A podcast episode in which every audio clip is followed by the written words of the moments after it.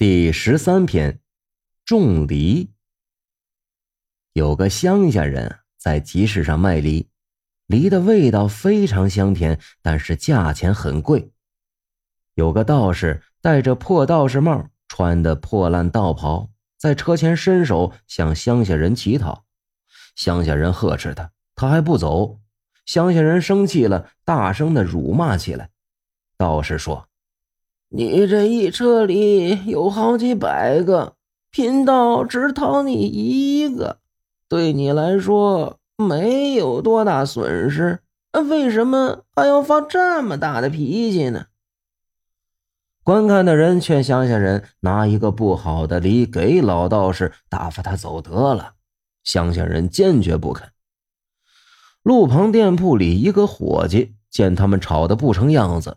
就拿出钱来买了一个梨，给了道士。道士拜谢，然后对着众人说：“哎，出家人不知道吝惜东西，我有好梨，请大家品尝。”有人问：“哎，你这人，你既然有梨，为什么不吃自己的呀？”道士说：“我是需要这个梨核做种子。”于是呢，捧着梨大口大口的吃了起来。只见那道士吃完梨，把盒放在手心里，取下背在肩上的小铁铲然后挖了几个寸深的坑，然后呢，放进梨盒，盖上土，向旁边的人呢要点热水浇灌。有好事的人便来到店铺中，提来一壶滚开的水。道士接过开水，浇进土里，大家都瞪眼看着。只见一颗嫩芽冒了出来，并渐渐长大，一会儿就长成了一棵枝繁叶茂的大树。转眼间开花结果，又大又香的梨子挂满了枝头。道士从树上摘下梨子，分给围观的人吃。不一会儿的功夫就吃光了。然后呢，道士就用铁铲砍树，叮叮当当的砍了好长时间，方才砍断。道士把满带枝叶的梨树扛在肩上，不慌不忙的走了。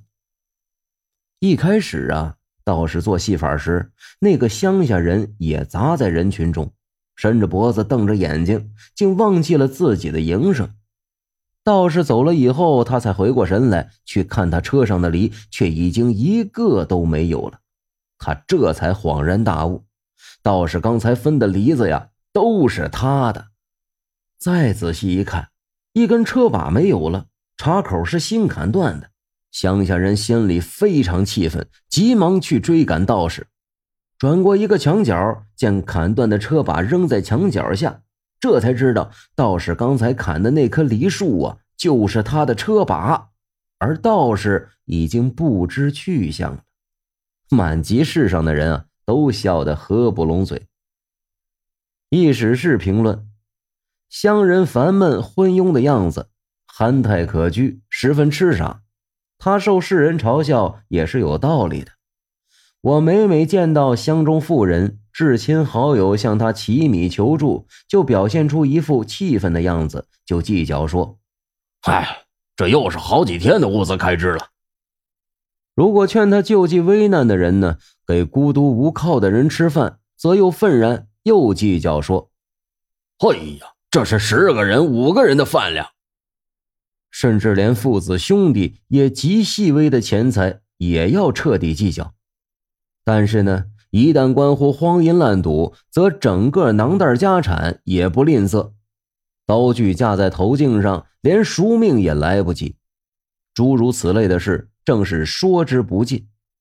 而愚蠢的乡下人的做法，又有什么值得奇怪的呢？听众朋友们。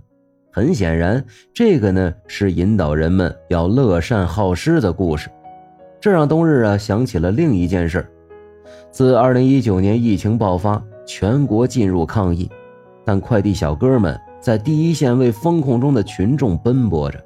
这时候，各地呢出现了爱心早餐点为快递小哥提供免费早餐，并且延续至今。如果蒲松龄先生能看到如今这一幕，会不会感动欣慰呢？好了，今天嗓子有点哑了，我们下个故事见。